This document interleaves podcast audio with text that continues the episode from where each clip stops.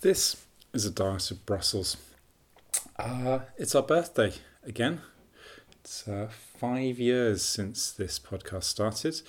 Uh, in the wake of the 2015 general election, with that surprising result, which uh, set us definitively on the course that we are still following.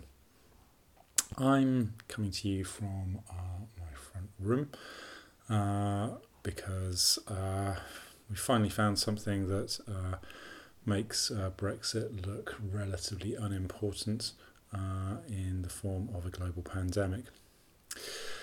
That might sound trite, and I've talked already about what uh, uh, we might learn from that particular uh, event in some previous episodes.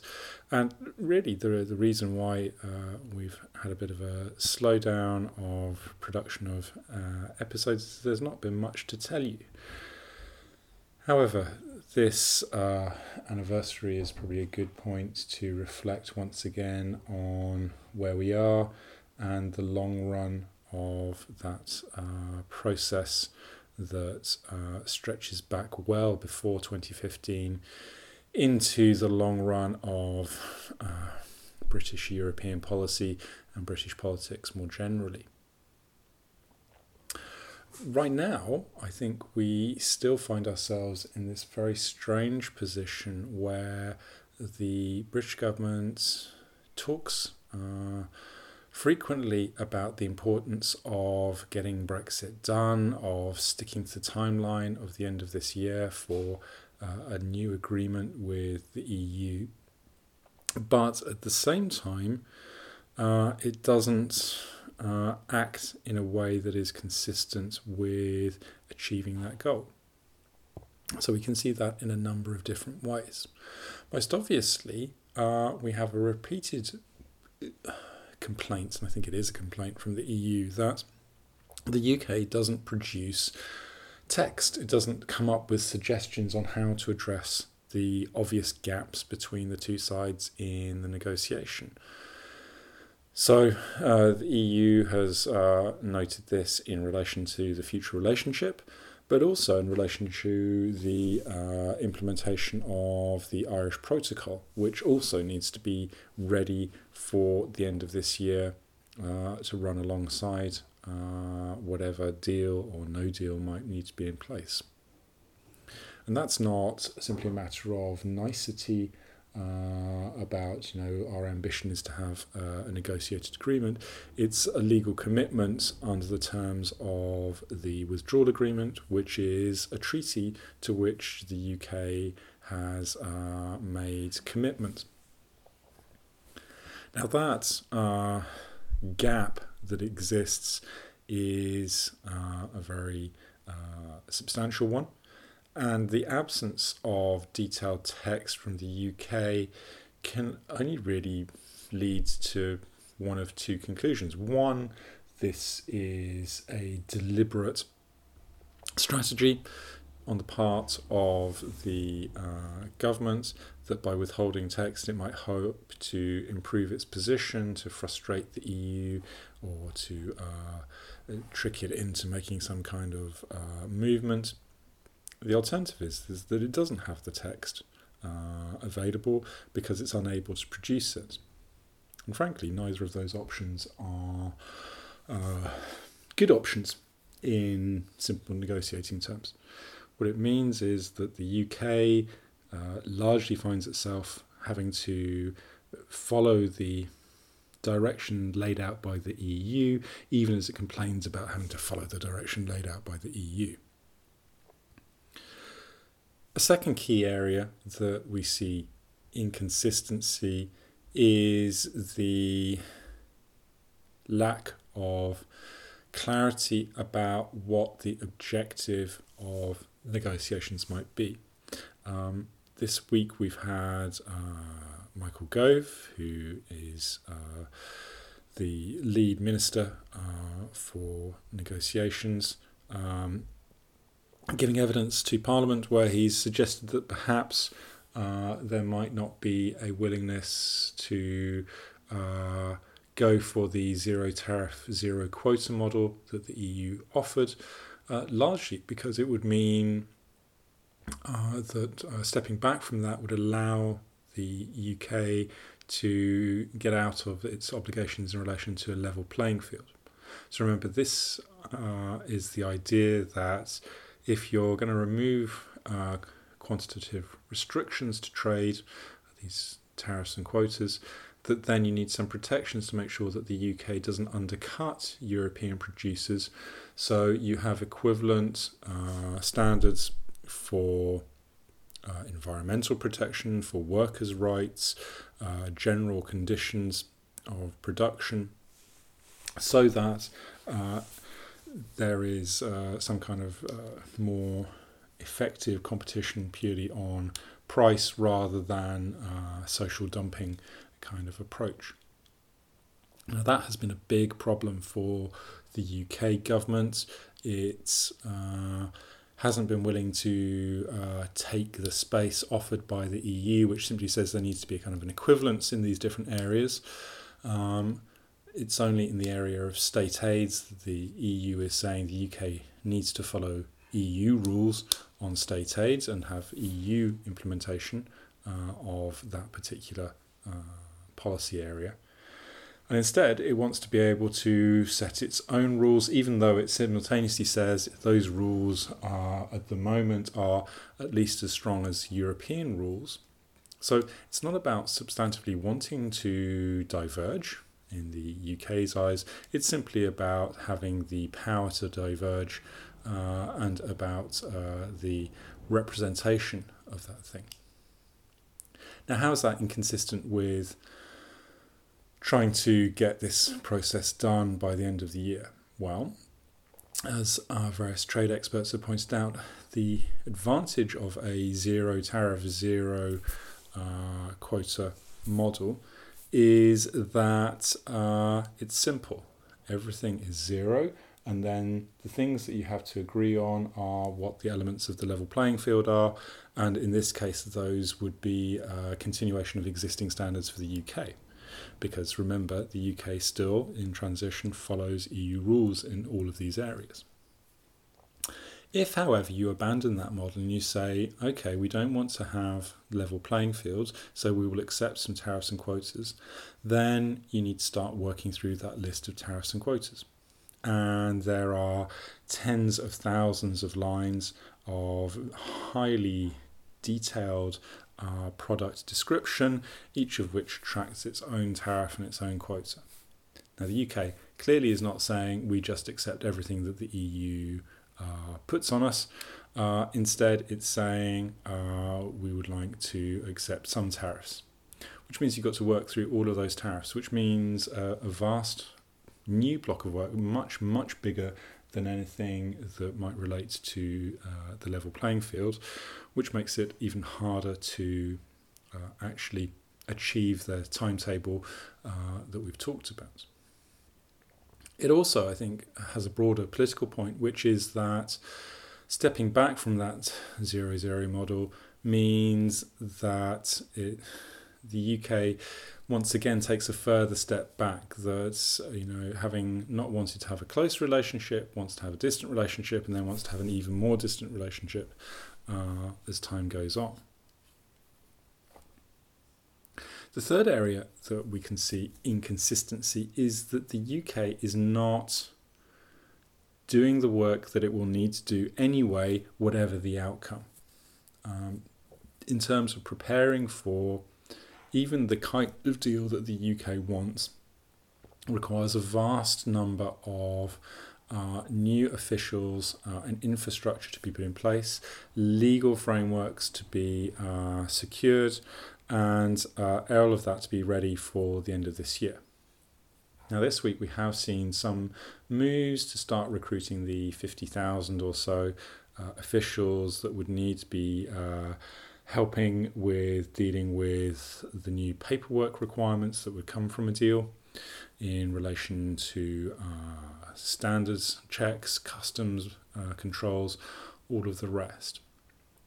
But that process uh, is uh, already well behind what might be expected for a recruitment exercise of that size, uh, even in the best of times. And if you need any reminding, this is not the best of times. You also don't see the development of the necessary infrastructure of ports and airports to deal with the additional controls that will be necessary to make this system uh, work. And again, this is even in the best case where the UK gets the deal that it wants. That deal will require extensive uh, infrastructure and personnel. Uh, again, we can think about that both in the broader context of the UK, but also in the more narrow context of Northern Ireland and the way that the implementation process will work. That too will require a very significant deal. So, even if the UK is travelling optimistically, uh, it's not travelling practically. Uh, it's doing some things but not other things. And in terms of its credibility of achieving or working towards or committing itself to a particular course of action, this does not look like a government that is doing that.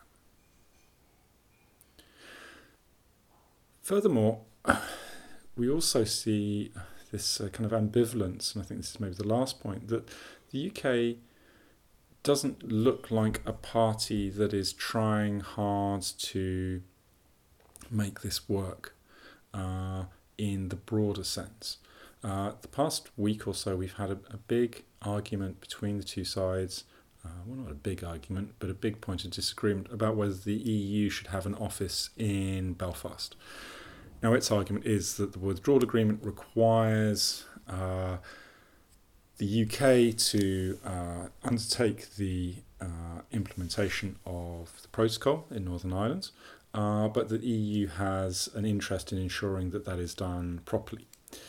And previously, letters had been exchanged between senior negotiators, which confirmed that the UK uh, accepted the need uh, for an EU presence in London, in Belfast, in Cardiff, and in Edinburgh. Uh, as part of ongoing uh, good relations and effective implementation. Those same uh, officials now find that they are in disagreement about exactly that issue. Um, the UK now says that there is no reason for an EU office in uh, Belfast, that it suggests a lack of trust on the part of the EU about UK motives, uh, and it serves no formal purpose, so uh, no, the EU is not allowed to be present. That inconsistency, that lack of uh, follow through on what in this case are more binding commitments on the UK relating to the protocol sets a tone which suggests that the UK is not fully on board with the process. It looks like uh, a body that is trying to evade its previous commitments, let alone uh, get into uh, commitments that it can be trusted to do beforehand. Now, you can argue that the EU has contributed to this, that by ensuring that the withdrawal agreement covered the points uh, that it did to make sure that whilst it had the UK uh, metaphorically over a barrel during the Article 50 process, that extracting concessions on finances, on citizens' rights, on Northern Ireland, that uh, it's now uh, merely uh, reaping what it has sowed. But it's also true that the UK's uh, vacillations about what it's trying to achieve, its repeated backtracking on uh, previous statements, makes the EU very nervous. And we end up then in a bit of a spiral of distrust. Um, Michel Barnier, who's not a man often moved to uh, sharp words, certainly a couple of weeks ago, was really very unhappy about the way that negotiations were going and the lack of engagement by the UK. Now, in all of this, we're what, 15 minutes in, I've not really talked about coronavirus because coronavirus is not actually the issue in all of this. All of these things are true even without uh, a uh, disease that is keeping us all at home and uh, upending our economies. Clearly, though, coronavirus does change the parameters of uh, what is going on, the capacity to uh, deal with issues. And again, you kind of see this on occasions. It's odd it doesn't come up more where journalists ask ministers about you know whether they're concentrating completely on uh, coronavirus, and they say yes, of course, it's the most important issue, and then saying, well, okay, so how then can you also be concentrating on Brexit at the same time? How does that trade off work? That, I think, is going to be really the story of the rest of this year. However, it goes with a, a transition. I seem to remember some weeks ago, back at the beginning of this lockdown, I was more bullish about an extension coming, that there seemed to be signs that that was uh, happening. Um, right now, I'm back to being much more cautious. The absence of Boris Johnson and Dominic Cummings from number 10 did see a period where there was a um, lot less heavy handed uh, rhetoric and uh, positioning. Um, that has come back in the past couple of uh, weeks as those two individuals have returned to uh, their previous operations. And again, it suggests that these two are the ones who are driving a lot of the uh, process on the UK side. That the uh, symbolic importance of a Brexit delivered at the end of this year matters at least as much as the substance of what that Brexit contains.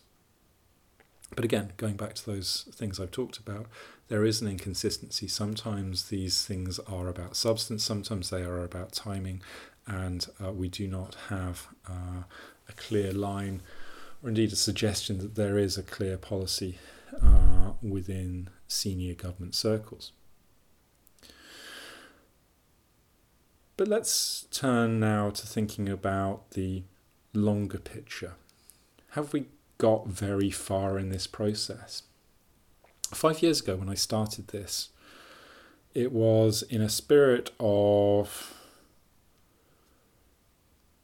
well, what was it a spirit of? I think it was a spirit of trying something new uh, because I was interested. Uh, I thought that this was going to be a, a, key issue, and it was clear that we were going to have a referendum at some point. But uh, again, I don't think I had a sense at that point of what this was all for. What was the purpose? What was the point? And as the years have ticked past, I'm still not sure I know that I can tell you what the point of all of this has been. Yes, the EU matters. Yes, it has shaped British lives in ways that some people find highly objectionable, other people find highly beneficial.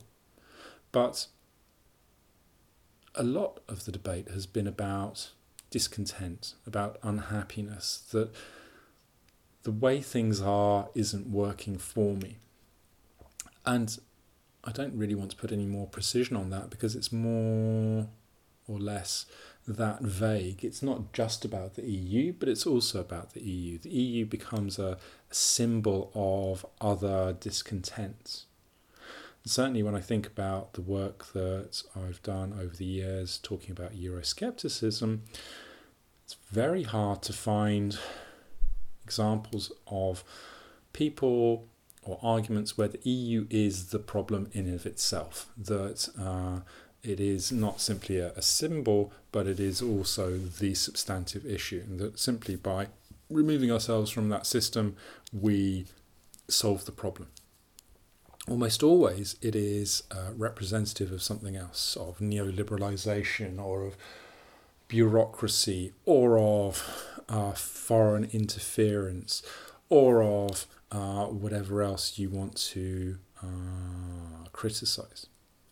And again, the overarching nature of the EU, the way that it reaches into so many different areas of public policy, the fact that it's not a single purpose organization, makes it easy to say, oh, the EU's here, things are going badly, it must be the EU's fault. and I will uh, take that as uh, as the, the way to deal with it. We see that with coronavirus, just as we saw it with the financial crisis, just as we saw it with the migration crisis, just as we saw it with anything else that you care to think of as going bad in the last uh, 60 years. But this is also an important anniversary, not just because of uh, the 2015 general election, but also because of uh, VE Day. It's interesting for me that we talk about this as VE Day, uh, partly because it's not really been a thing. You know, maybe every five years the UK remembers that the uh, the war finished at this time, uh, and we should do things.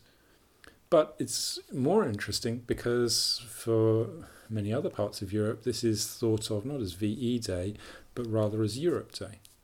This is also the occasion, not uncoincidentally, of the uh, declaration by Robert Schuman, uh, which led to the creation of the coal and steel community, and traditionally is the point at which uh, the EU celebrates its uh, founding fathers and its uh, uh, foundation.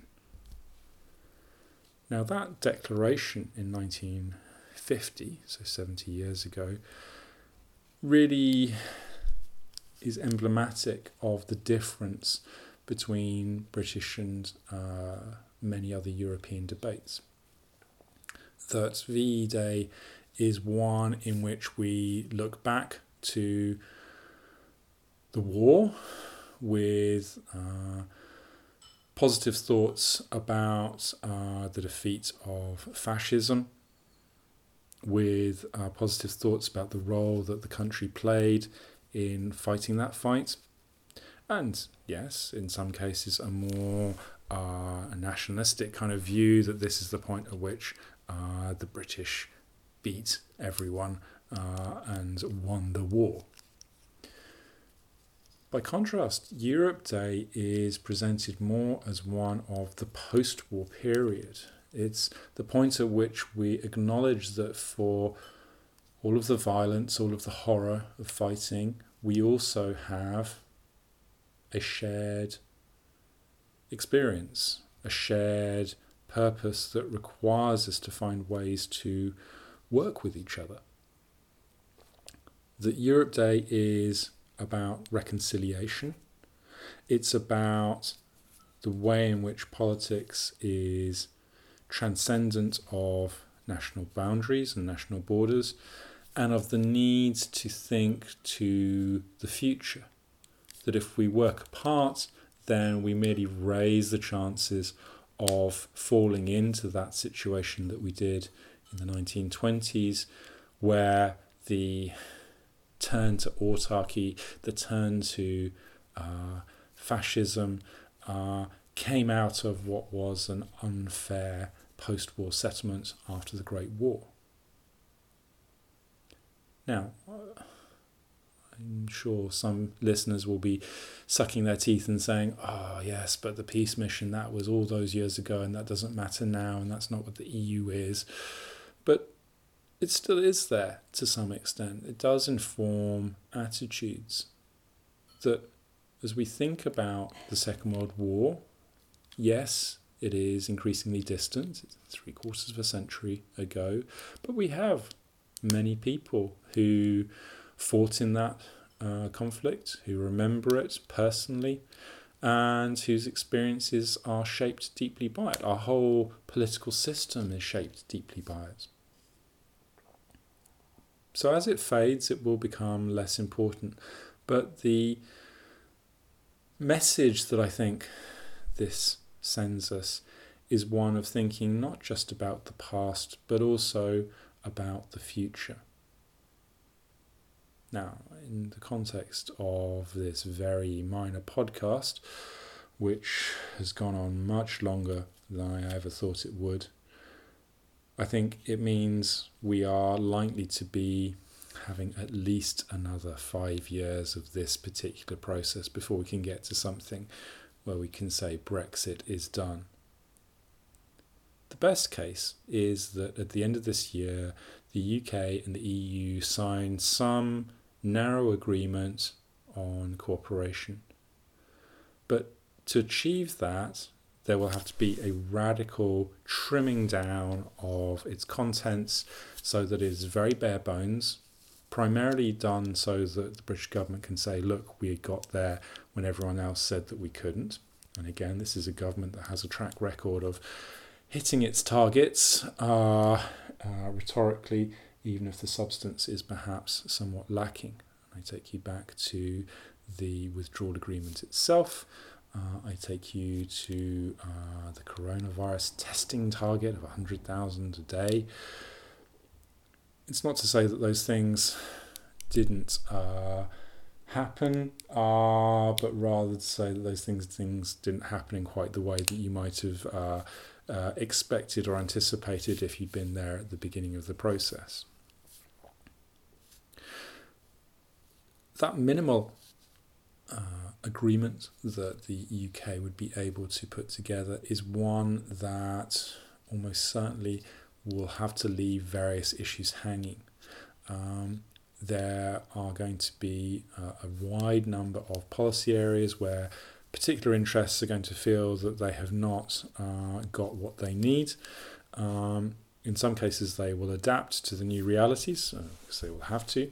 In others, though, they will continue to lobby hard for further liberalisation as it goes on. At the same time, we are also going to have, uh, in the best case, an implementation of the Northern Irish Protocol. Uh, but it almost certainly will come with some difficulties. Uh, there will be some gaps that haven't been fully anticipated, bottlenecks that need to be unblocked in the process, but also more uh, strategically, the different position of Northern Ireland in uh, relation to the EU will cause some internal dynamics within the UK. We're going to see more tensions on the territorial arrangement of uh, British politics, which will make it harder for uh, all involved to move this along. So, the territorial issue, I think, is going to be an important one. Uh, and as that uh, changes and shifts, uh, we are going to see, uh, I think, further impacts on the UK EU relationship. Uh, and here I'll mention Scotland as the other obvious example that once uh, the coronavirus uh, effects have settled down a bit, the Scottish government, I think, is going to come back to this question of independence once more. Uh, and you know, part of the way of managing that might be about thinking about a different way of Scotland engaging with the EU. So, this process at the moment is setting itself up for becoming one that uh, causes much more negotiation, much more tension uh, between the parties. The EU itself is going to have a long way still to go uh, in sorting itself out. It has many ongoing challenges and issues. Uh, the question of whether another member state will leave uh, anytime soon, I think, is not as uh, distant as it would like it to be. Um, the experience over Corona bonds uh, has not been a happy one, particularly for Italy. Uh, the ongoing turmoil of the relationship with Hungary, which is not being handled well by any side, I think will be a problem. Quite aside from the just general grumbling and dislocation that mm-hmm. comes from things such as uh, Germany's constitutional court with its ruling uh, this week about uh, the uh, work of the European mm-hmm. Central Bank. So, best case, you've got a lot more of me in the years to come. Uh, worst case, you've got very much more of me in the years to come uh, as we go along. I'd like, however, to say thank you to all of you for listening uh, over the years, for your contributions uh, over the years. We'll be trying to get some more guests on because I, I think people uh, respond well to that. And uh, if you have queries or suggestions for episodes, I am always happy to take suggestions. So uh, you can find us at www.adietofbrussels.com uh, and on Twitter at adietofbrussels. Uh, I will talk to you soon, and uh, maybe one day we'll have something a bit more substantive to talk about. Until then, goodbye.